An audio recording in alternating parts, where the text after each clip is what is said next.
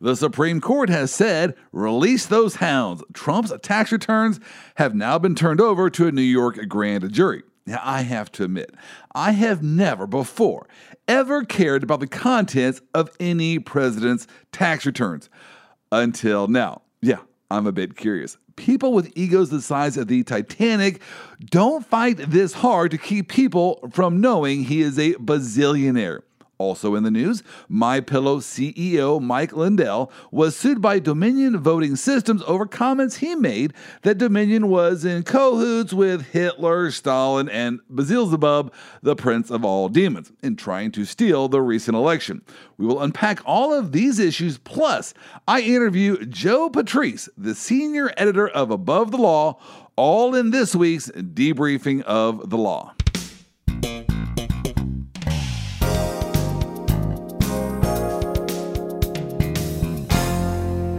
I am really excited about today's guest to debriefing the law. Uh, today I have Joe Patrice. Did I, did I pronounce your name correctly? You sure did. Because I am horrible at pronouncing names. A part of it is my own name. If, if you saw my name, how would you pronounce my name? Uh, I'd probably go Oster.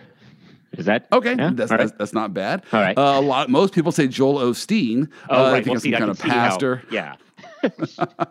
Like, no, I look nothing like Joel Osteen. But I then had a case in El Paso, and I went there, and uh, they they said, "Oh, oh, Mr. Hoel, great to meet you, Mr. Hoel." It's like, who? wow. Who's. Hoel? Oh. That's me. I guess that's another way to pronounce my name. I had no idea, but uh, I, I'm so glad that you uh, agreed to be on uh, today's podcast. So I could talk to you because you are very interesting, kind of living the life. But first of all, I got to know so you're the editor, senior editor of Above the Law. We're going to get to all that here in just a bit. But where are you stationed from today? As we're talking, I, I just have to know where are you? I am coming for, to you from the Above the Law remote office uh, in slightly up the Hudson River, New York.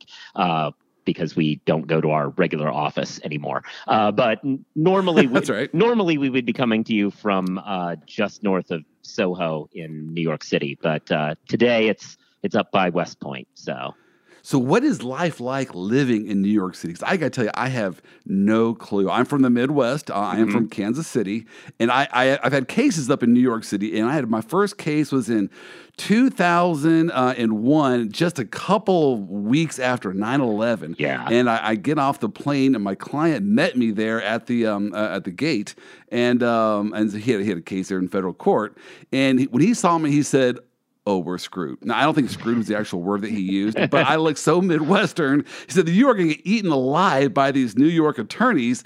So I, I'm just curious, what is life like there living in New York City? So I'm uh, I'm also I'm from a, all over, but not necessarily New York. Uh, I also was uh, was grew up in Iowa and Wisconsin, and then uh, ultimately I moved out to Oregon, and that's where I went to like high school and college and stuff.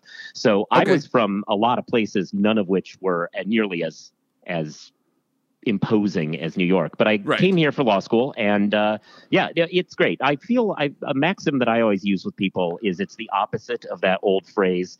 It's a nice place to visit, but I wouldn't want to live here. Uh, I feel like Right, it's a, right. it is a fantastic place to live, and I don't know as though I would want to visit there uh, because all this all the stuff that makes it great is stuff you will never find in the first even week, two weeks of being there. So you really have to embrace the idea that you're living there, and that's when you start finding all the gems that make it um, the city that is so fantastic. Uh, and so I understand why anybody who doesn't commit to spending several months there comes away intimidated by it, finding it, uh, finding it, you know, shallow and not liking it. But it, it's really vibrant and great, but only if you hunker down and decide you're going to throw yourself into it for a while. Oh, I, I love visiting New York City. I mean, I, I am a pepperoni pizza kind of person. My client took me to a, a pizza by the slice place, Nice. and we went there, and he folded it in half and tipped it, and the grease ran off. I'm thinking, Oh, okay, yeah. this this is a wonderful pizza here. I love this place. Uh, but my probably my worst experience there in New York City was we were at Times Square doing something. I forget wherever he works. He took me all over the place, and I just decided to walk back to my hotel. But it was really late at night. I mean, you New New Yorkers, you have no idea how the clock works. And Yeah. He actually went to pick me up for dinner, and he showed up at 10 o'clock at night. I'm like, dude, I'm going to bed. This is not time to go out to dinner. This is time to go to bed. But after we got done, it was like, I don't know, one or two in the morning. I just walked back to my hotel, and there were these rats in the street as big as my dog. Yeah. And as I approached the rat, the rat did not flee. I'm like, dude, you're supposed to flee now. What? He wasn't even scared of me. So, Yeah. that's my experience of New York City. But wonderful city. Uh, but all right, so you work for uh, Above the Law. Yeah. Now, before we get there, though, I'm always fascinated about about one's journey. You know, Yes. what what caused you to- or, led you to get to this point in your life when you were little? Did you always dream of being a, a lawyer? Uh, you know, when did you first say yes? I, I want to go. I want to be a lawyer when I grow up. So okay, so the, arguably I never did, but uh, the, so my first impulse with law stuff. Read that last part. Yeah, right. So I was uh, I was at Oregon, uh, University of Oregon, and I was taking uh, poli sci classes. That was my one of my majors, and I w- there was a professor who was there uh, at the time, and she had just joined the faculty, and she had a law degree and was teaching a bunch of legal classes, and I needed more credits, and so I started taking a bunch of these law classes. And Okay. I found I had an aptitude for it. I really liked it. Uh, she then encouraged me to go to law school. I said no, and then I realized I came to a point where I realized I had no marketable skills, uh, and therefore decided it was best to probably go into uh, into something that would deliver those. So I decided I would talk to her, and we worked out that I would go to law school. Uh, took, yeah, I mean, it's uh, there. The movie Grosse Pointe Blank about the with John Cusack, where he's a hitman. Right. right. I always quote that one when I think about my journey into law, where he explain he's explaining how he became a hitman. He's like, I ran Right, away from home. I took this test. It said I was good at it, so that's why I did it. And that's really how I ended up in law. I took the LSAT. It said I was going to be good at it, so I went uh, Okay. to school. Uh, came out here to, for school. Went to NYU. Then you know that funnels you you went from one coast in Eugene, Oregon, all the way to the other. Wow, that's that's interesting. Yeah, so jumped all the way over here. It, it filled out, you know, I'd had the Midwest childhood, the West Coast. It, Right. you know, filled out my my my my deck. Uh, so I came bookends. out. I came out here. Uh, that funnels you pretty easily into big corporate firms out out in New York. Uh, that's the easiest place to get a job when you go to NYU. So I did, uh, and worked at So, what was your Yep. approach there then uh, when you wanted to get a job? Did you just say, I'm going to put my name in every uh, hat that comes by for interviews? Or did you say, I want to be a, a transactional lawyer? Uh, How did you approach the getting a job part? So okay, well that's a that's a great question because it's one of the things that I actually I find really bad about uh, how law schools train people because I, so I'm one of those folks I did not have any family members who had been lawyers Right. ever so I had no frame of reference uh, and therefore I fell into litigation because that was what I understood uh, going to court going to court that's what lawyers do and you know I I had some I had some skill at it, but I really always wonder if I might still be a lawyer today if I had known that, you know, a commercial real estate was a thing that could be done. Uh, I don't, I didn't know any Right. of these other options, so I went into litigation. And but as far as getting a job, uh, the nice thing about going to a place like NYU is it really is like after you've grown up a little bit in college, you go to law school uh, at a place like that, and they can treat you like a toddler again. At no point did I ever worry about jobs. They just lined me up with interviews, and I talked to people, and then I got that. Like they, their career services group is so aggressive that Right. you don't really ever have to think about how to get a job, which I know is the opposite of the general path for people going to law school because we have tons of law school graduates and not nearly enough jobs out there for them all to fill all the time. But at, at NYU, you they take you by the hand and you just get you get you know you you have a little limited whether you want to be litigation or whatever, and then they plop you into the firm you're going to go to. So I did that, uh, and for a few years, then I moved to a boutique firm and did that for another eight years, doing uh, white collar Okay. defense mostly. Ah, all right. Um, and now uh, you hear the horror stories about the New York lawyer experience Mhm. about the billable hours. The you go to work, you leave your house for the trains, and at seven in the morning, you don't get back until eleven o'clock at night.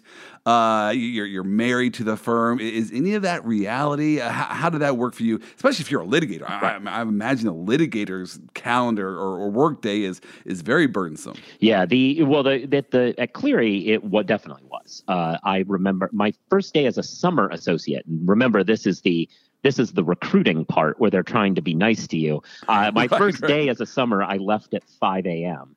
Uh, the, there was a motion that like came in and I got staffed on it. And so we left at five in the morning for writing this Whoa. emergency motion. So that, that was how my coaxing process started. Uh, it, but then, yeah, wow, there were- more or less it was okay. I mean, you'd usually leave at about nine or ten ish in a good day uh, if you're like involved in a trial or whatever. I mean, I they, during trial, I I remember I went in on Thursday and would leave Sunday morning, kind of situations. Uh, no way. yeah, it, it was bad, and you you kind of struggle through. You nap at your desk whilst the partner is turning around the document. That sort of stuff definitely happened. Uh, once I moved to a Wow. boutique firm, it was not nearly as bad. I don't think that. I think the latest I ever left the boutique was midnight, but that was uh, that was a better experience. wow, I've never seen a firm at midnight. That oh, is wow, That is late. Yeah, no, it, and, and and I would say I normally would leave a boutique firm in New York. You even doing high level work, you still are leaving it 738 probably is more likely. Really? Uh, but and know, it's still a two hour trip home, right? At least that's what I've, he- I've heard about New York City. It depends on where you're going. Uh, I always lived, what, I, actually, my first firm, I lived within walking distance. So I was home. Okay. Yeah, 10 minutes tops. Uh, the second firm I worked at, uh, the furthest away I ever was, was when I was in Brooklyn. I was probably 35 40 minutes it wasn't really all that bad uh, it, once you try to get outside of the city uh, and Right. God help you if you try to drive somewhere. Uh, but if you're, as long as you're on the trains, you you're pretty good. Okay. All right. Yeah, it, it sounds like you are confirming some of my life's choices. So I do appreciate that. It's a great place to visit. I, I'm probably not going to agree with you on it to live. I, I remember one time I went to New York City and I was walking, I don't even know where I was, but somewhere downtown Manhattan. And all of a sudden I smelled this weird smell. Mm-hmm. Yeah. It's like that, that smell is. I recognize it. It- It's familiar to me. Apparently, there was some church there that actually had a lawn, and they were cutting their lawn that smelled so out of place there in New York City that freshly cut grass it just stuck out like a. That's unusual Yeah. uh, in New York City, but No, definitely. it, it's all good. So I um uh, I want to get to the current events that's going on in the world of law, but first I want to get to know uh, who you are and, and and what kind of makes you tick, if you will. Oh, oh! Before I get there, I, I forgot to mention this. So I interact with lawyers on a, on a regular basis, and uh, I, I teach CLEs, and I, I, meet with them. I we talk to them, find out what's what's got got them ticking. And this is my observation, uh, and I want to get your opinion on this. Okay. But it's my observation that most lawyers' dream job, I mean, their ultimate goal in their career is one day, if they play all of their cards right, they could be a former lawyer. I mean, that's, they want to be a former. That's like the number one career aspiration for most lawyers. Would you agree with that? Well, what's your observation? Well, it's certainly it's certainly a job that I, I feel like it's a winnowing process. I think there are definitely true believers whose only goal is to keep billing and keep uh, build the biggest book in the world. Uh, but I think Right. a, the vast majority of lawyers don't necessarily want to go there. And I think uh, like a lot of my peers always were trying to figure out their exit strategy, and it's usually not an exit strategy, but a shift. Uh, I'm going to move Right. in house. I'm going to do this other thing. Uh, but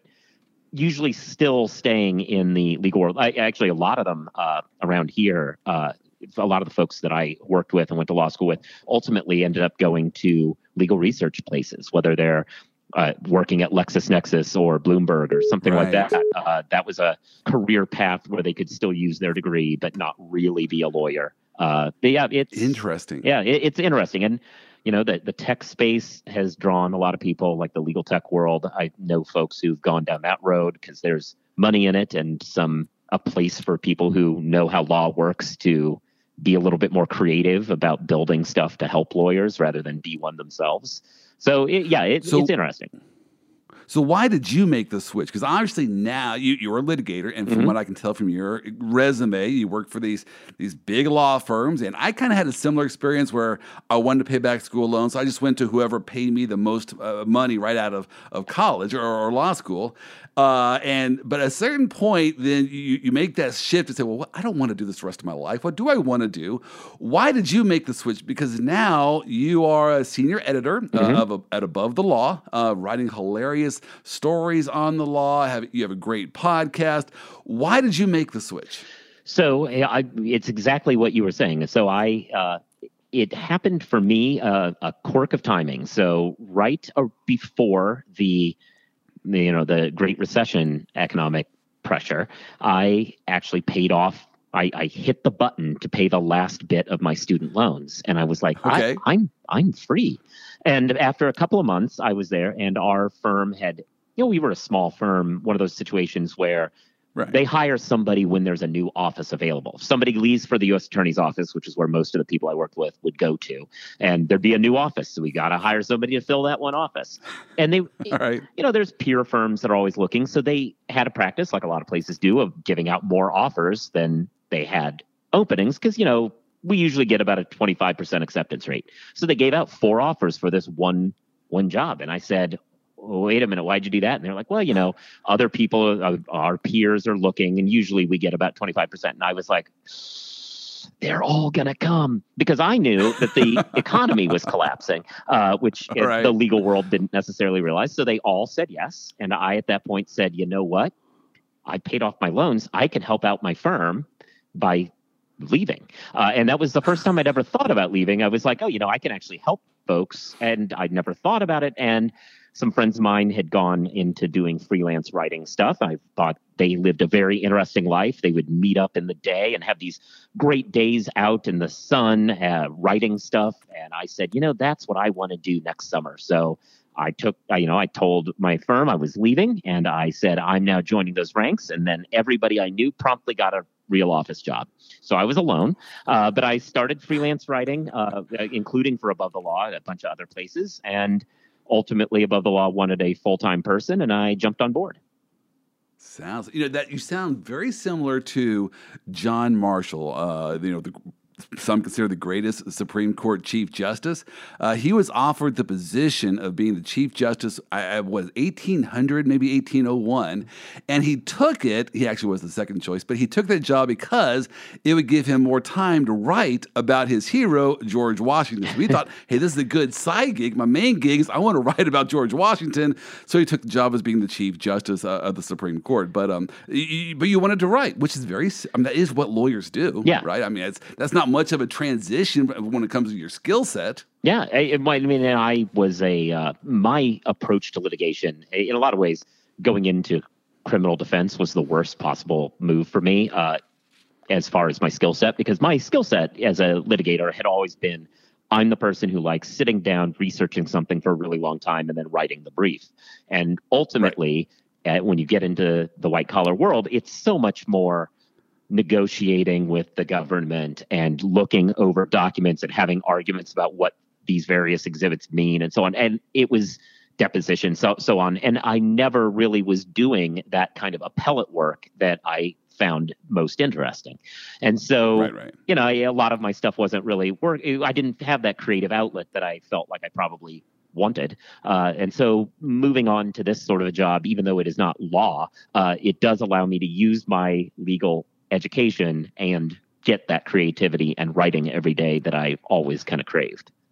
So you live the blessed life. I, I, kind of feel like in a way I do too as well, where we're, we're doing what we want to do, and it, it sometimes, at least to me, it, it's it amazes me that the lights are still on, and somehow the mortgage is still paid. I have no idea how that's the case, but yeah, I mean, you follow your passions in life, and you do what you want to do because last I checked, this is the only one that we are given, and so you might as well do what you want. Yeah. Well, I, I found I had this test here, this little quiz that helps me get to know the people that I'm talking to. So I've never met you before. Cool. So this quiz is going to help me get to know you a little bit better. So I think there's only like four or five questions here. I just want to see how you do on this. All right, are you ready for this? Sure. All right, question number one. What was Colonel Jessup's response when Lieutenant Kaffee said, I want the truth? I believe it is. It was. It, do I have to answer in the form of a question? Uh, what is? uh, you can't handle the truth. See, now I know you're old. Uh, that right. is good. I I did this bit called Lamborghini Lawyer. I went driving through town here in a Lamborghini. It's not mine, it's my friend's. I borrowed my friend's mm-hmm. Lamborghini. Mm-hmm. And I went driving through drive throughs, just it's for the shock value of mm-hmm. you normally don't see a Lamborghini in a drive through. Then I would ask questions to the other person about law. And we, you know, just get the, again, the whole shock value. And I, I would ask them this question. And uh, hey, what was the response to, um, you know, I want the truth? I learned that half the people out there don't know the answer to that Wow. question. And it, was always the younger group. And then, and like my favorite response was, and nothing but the truth. so stuff like that. But hey, hmm. at least I know you're you're closer to my generation. Right. How about this one? Okay. What did Judge Chamberlain Haller ask Vinny Gambini when Gambini asked a witness, is it possible that the two Utes dot dot dot I believe What I, was- I believe the judge's immediate response was was just to repeat it back, something like, "Did you say Utes or something like that?" Um, and then That- yeah, that- That's right. Yeah, okay, good. Yeah, I was like, I can't remember exactly what he said, but I obviously I remember the uh, the exchange. Yes, Ute. What is a Ute? Ute. Now, I figure that you being from New York, at least not from New York, but you live in New York, maybe a Mm-hmm. little bit more, uh, closer. Uh, you, you experienced this, but if you ever have a hard time, you don't talk like a New Yorker yet. Yeah, Is that no- something you're working on? It, you know, it's interesting. The that accent is it. There are places it exists, but it is it is becoming increasingly limited pockets of places where that Okay. exists. So there, there's some boroughs where you can start identifying accents, but in particular in like the Manhattan area, you're not going to run into accents all that much. Wow. Yeah. I, I interviewed this lady last week uh, on for the podcast, and uh, she was from um, um, Boston. Okay. And she sounded nothing like a Bostonian. And so I was like shocked. I assumed she was a transplant. I even said, Well, you must have just moved there within the last couple of years. She goes, No, I'm a, I'm a lifer here. And she, um, yeah, that was amazing. All right, now this one I really am going to get to know you with. Uh, so here's the question here In Airplane, what was the pilot's response when asked, Surely you can't be serious? Well, okay, so I don't think it was the pilot's response. I believe it was the doctor's response because it was Leslie Nielsen who said, I am serious and don't call me Shirley or stop calling me Shirley, I think he says. Wow. Yeah. You nailed it. And, Yeah. and you called the question. Is you are an airplane connoisseur. Yeah. If, if you like those kind of movies, then you're, you're my kind of guy. And so, all right. Well, that does tell me a little bit about your personality. I, I don't know what, but hey, I'll, I'll analyze the, the data later. Uh, I have a couple more questions here. And this is a slightly different game. This is called Real or Fake. Now, I want to give you uh, some a quick synopsis of a loss of, of a case Okay. and of a legal situation. And I want you to tell me, is this a real legal situation? Ooh. Or did I just make this up and this was just on some kind of movie or I dreamt about it late at night? Nice. All right, you ready? Yes. All right. A lawyer during closing arguments of an arson case decided to catch his pants on fire to convince the jury that fires just happen spontaneously. So, so you get the idea there? Yes. And I am I am pretty sure that that's true. I I That abs- I feel like I I remember reading that when it happened.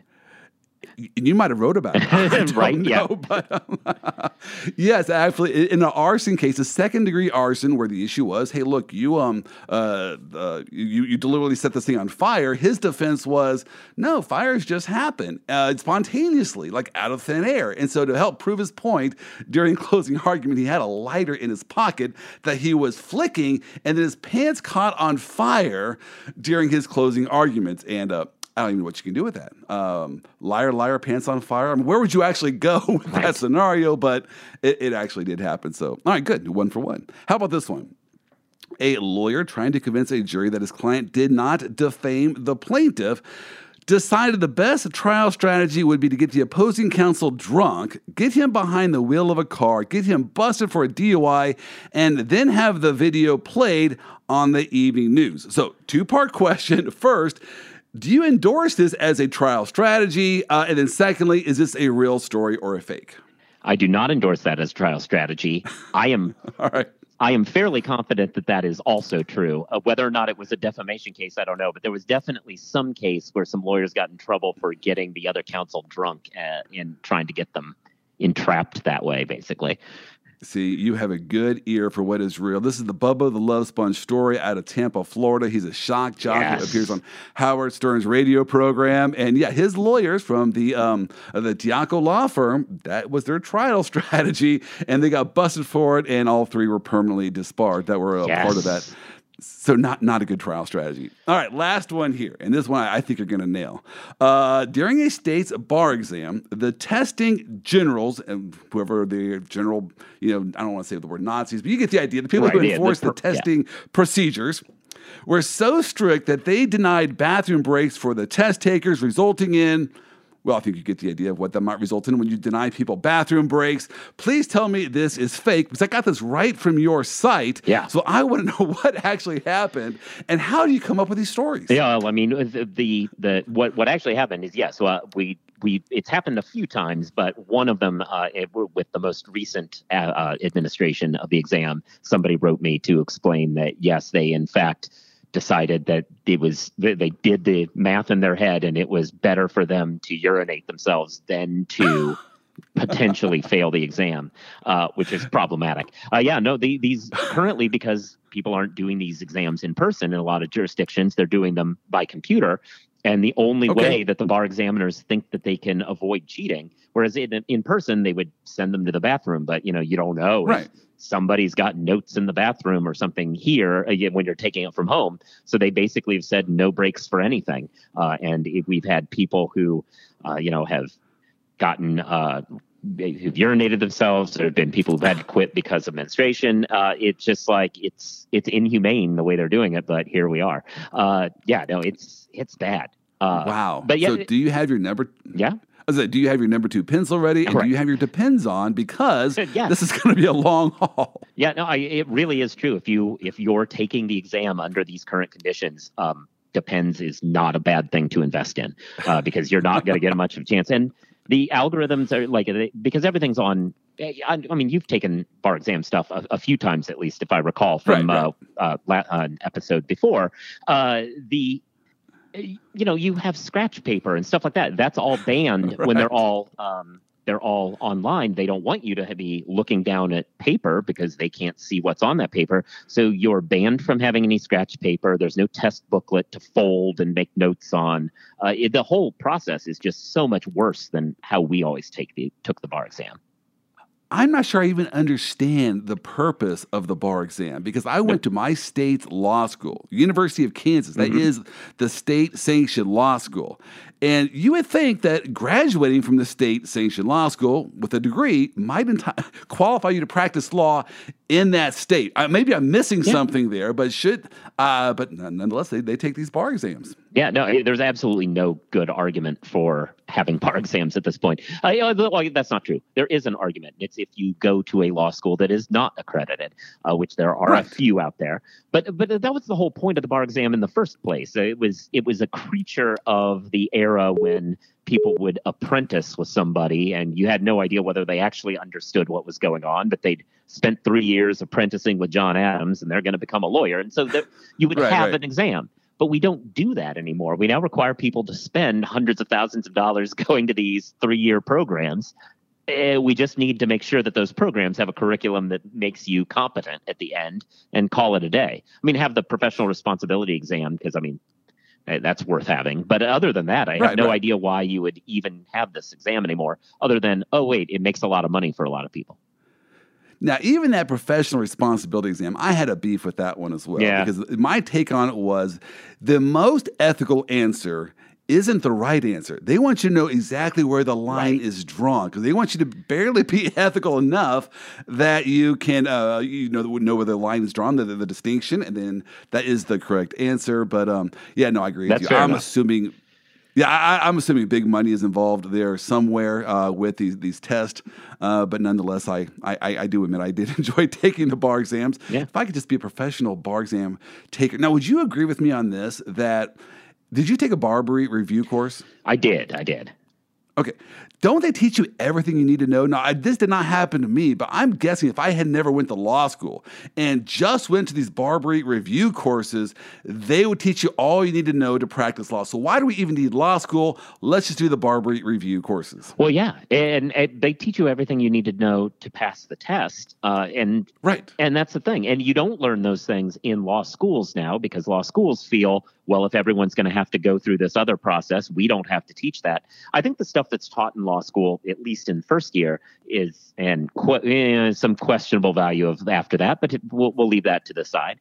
But right, but the the stuff that they're teaching in law school, I think, is valuable. I think in some ways it's more valuable to how you practice law because it's how you think through problems. But that has nothing to do with the bar exam. The bar exam is the fill in the blank they dump everything on you. You fill in the blanks. You learn, oh, this rule applies here and there. It, there's no there's no point. The test doesn't doesn't make doesn't test minimum competency to be a lawyer. It tests your ability to have given BarBri uh, your money Right. to take a exam uh, prep course.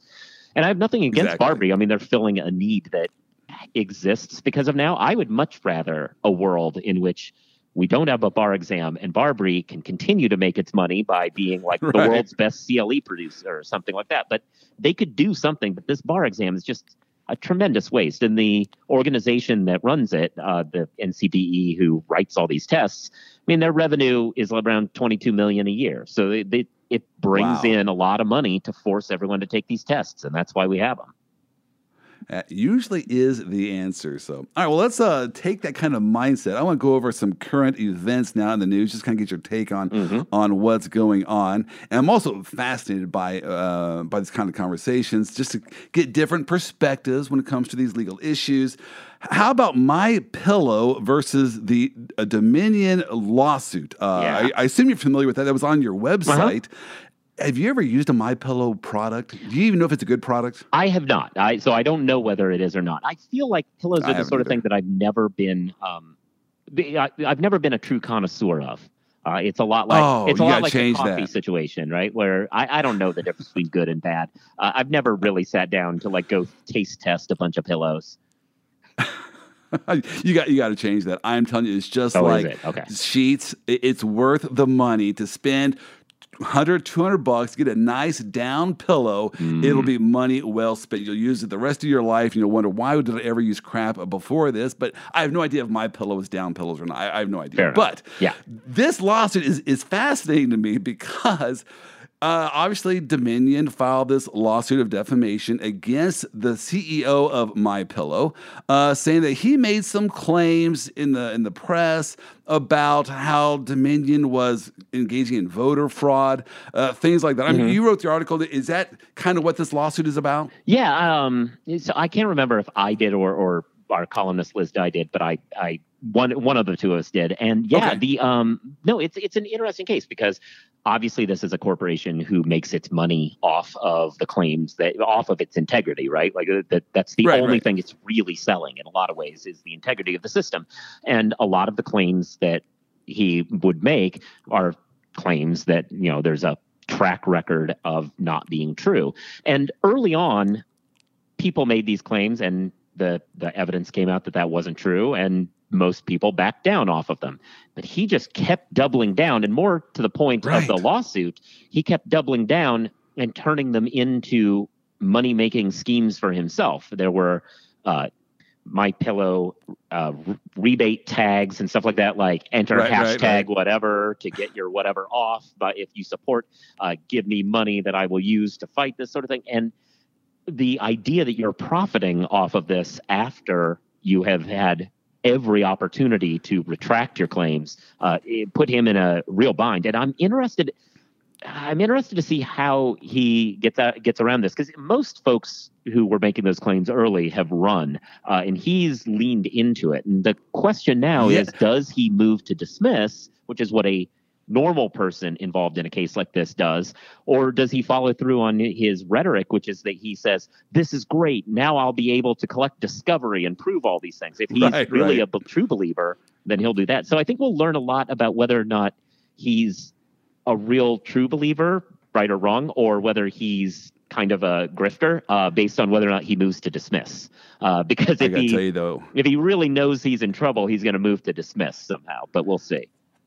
If I were his lawyer, and obviously Right. I'm not, nor uh, would I take that case, but nonetheless, if I were his lawyer, that would be a nightmare preparing for the deposition. Oh yeah, I mean, this guy wants to tell his side of the story. He wants to be as verbose as possible. You alluded to the fact that when he was sued, he was like saying, Great, I'm going to double down and say these guys are really horrible actors. Yeah. And so he didn't sh- run from it. He actually, so yeah, I think deposition is going to be a very fun ordeal. I, I, don't, I don't know if it'll get there or not. Uh, surely calmer minds will prevail at some point in time. Now, as far as the legal standard is concerned, for our non lawyer listeners, this is a defamation case against a public entity. So they're going to have to show intent uh, that he, he knew the falsity of what he was claiming and he knew it was false or with a reckless disregard for the truth of truthfulness of the matter but he made the claims anyways and so i guess he could defend himself by saying No, I'm a, I'm a Trumper. I believe what Trump is Yeah. saying is the gospel truth, and there are that might be a valid defense. There are people out there that believe what Trump says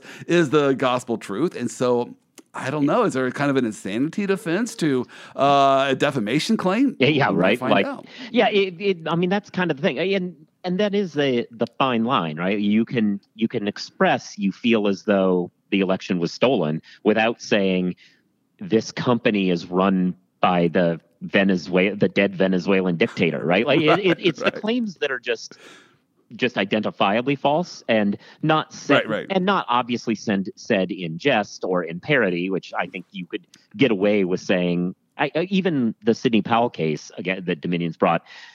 uh, There's there's at least an argument that when she's giving that press conference about oh you know and this was started by by Hugo Chavez like that she was really saying oh it's Venezuelan and she was just like pontificating Right, and right. making a making a parody joke sort of thing. She could argue that, and maybe that would be enough. But he like he just really doesn't seem to be trying to joke with any of this, which yeah, not not looking great for him. Uh, if, I- if he has a good lawyer, they're going to try and convince him to get out of this as quickly as possible. But we'll see. I assume they'll find some settlement. I mean, no publicity Yeah. is bad, or no bad publicity, or there is no such thing as bad publicity. And so he is, his obviously his sales are, are skyrocketing. So he's going to find a way to get out of this case and still appease his base. I do think they're going to have a problem with damages. I, I think Yeah. the experts are going to come in there on both sides and they'll say, look, no, no one has canceled a contract with Dominion. Right. Pretty much everyone knows that what Trump is saying wasn't actually voter fraud uh, because they, they, it's just not there. And so, I, if there were canceled contracts uh, that Dominion can show, Right. uh, or a reduction in sales, then that might be something that, to base their claims on. But my guess is no one is taking Trump seriously. I when think it comes that's probably to the voting case. machines. Yeah, I think that's But- probably the case. I mean, uh, there may be some local. Um, uh, uh, you know, I mean, I can't imagine there's many deep South jurisdictions that are about to buy Dominion after all this, and maybe that's a thing. Right. But but, but Yeah. yeah. I don't think it's I don't think it's going to end up being anywhere close to 1.3 billion. But you know, we'll see. And, and so then I think you're going to see a, a settlement at some point in time a- along the way to get, get this just to go away quietly. But who knows with Yeah. these cases? That's, that's why you exist to cover it Mhm. and let us know how these Right. cases turn out. Speaking of that, so now let's move over to the Supreme Court. The Supreme Mhm. Court is in the news. And so the first pressing matter for me is we need a nickname for ACB. Have you guys given any thought to the? I know you have a crackpot team there of legal minds. Uh, you know, everyone has. You need a nickname there on the Supreme Court. I've been calling her the amazing ACB. Mhm. There's also Chore Chart Amy. I, I kind of like that one. Uh, she's, she's so, no, so known for her homeschooling antics with her. How many kids does she have? I, Oh, yeah, butcher it's, uh. Seven or so. Yeah, it, it, it's a I- bit. Yeah. I, just can't imagine that. Uh, a- any thoughts? I know I just kind of threw that on there uh, to you, but any thoughts on the nickname for for Amy Coney Barrett? Well, we've been rolling with, and I we can't claim credit for it. There was a, a fan of the website who uh, coined this on Twitter, at least as far as we could tell. But uh, we've been rolling with Amy COVID Barrett uh, since she was the Okay. she was the vector by which the entire White House and extended family all got COVID. Because it was her Oh yes, it was her uh, introduction ceremony that was right. wildly unnecessary, where they packed everyone in with no masks. That resulted in I had a lot of friends there. yeah, it At that- resulted that- in Trump's and the Notre Dame president and Kellyanne Conway and Chris Christie and all of those people getting COVID. So we view her as the typhoid Mary of this situation. So we've been rolling with that. I, I totally forgot about that. That did happen at that at that big press conference. Yep. Oh my goodness. The Trump days. At some point in time, we're going to look back to those four years and just say, "What in the world happened?" Now, I'm I'm a conservative, Right. and and I I fit within that group. Though is like, I, I uh, you just wanted Trump to be out of there uh, Mhm. because he's hurting the conservative party, Oh, yeah. and you just want you want him gone. I do think there was actually a, a I know it's well not what we're talking, but there was a certain percentage of Republicans that wanted him impeached, and there was a certain percentage of Democrats that did not want him convicted of impeachment because the Democrats want him to run again in, in four years, and that's the Republicans' worst nightmares. I don't know how that's all going to play out. Yeah, it, it's been interesting. I, I, I- there's definitely been a fracture to the kind of post um, I, the the the conservative fusion movement, as I as like it was called, of the like the ne- the neocon paleo conservative and uh, you know, old Russell traditionalist kind of folks that all Right, kind of right. came together uh, in the 70s to form uh, what really became the conservative movement. Uh,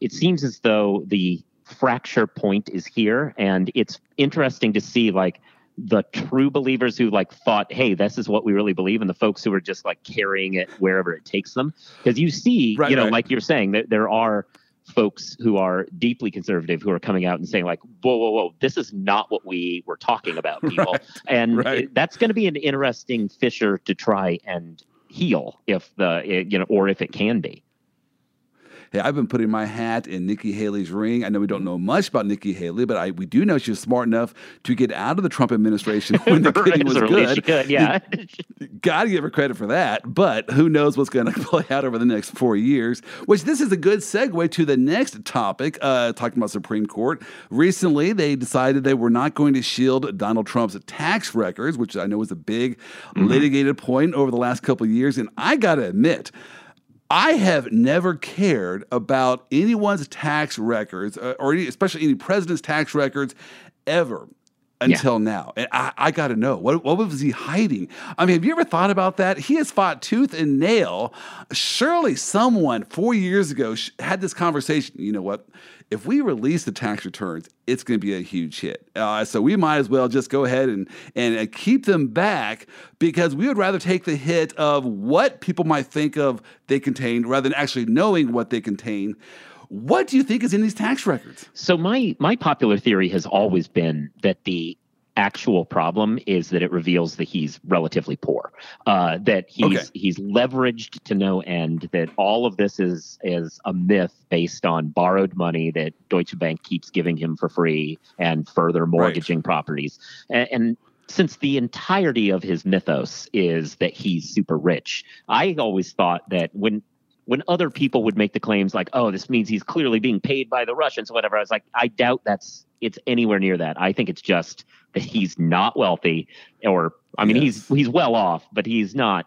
He's not what he tries to portray himself as, and that's why he can't have the taxes come out because they will reveal that in fact he just has a bunch of buildings that are really owned by Deutsche Bank, and he gets a stipend.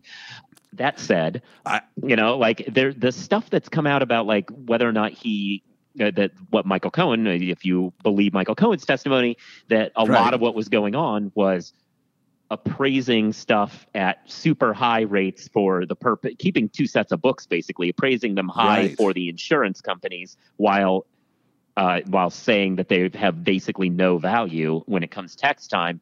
That does raise the possibility that there maybe were some uh, some shenanigans, and the charitable foundation stuff is also a little worrisome for him. Uh, if he really was using his foundation more for collecting money and then using it to give salaries to his kids rather than actually do charitable stuff, which has been Right. alleged.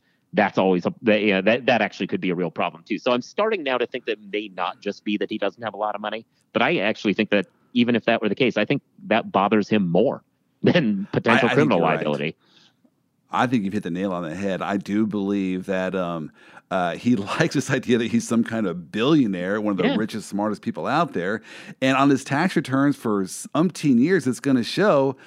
No, he's his losses are so great uh, that on the balance sheet he's not really worth that much, and and so he did not want that to come out because I think it would hurt his ego. Yeah. that's probably one thing we have learned about Trump is he does have an ego that's fairly healthy, uh, and, so um, I say healthy, I'm probably overweight, but nonetheless, Right. it's uh, he's trying to feed that ego, and uh, that's probably what what's causing it.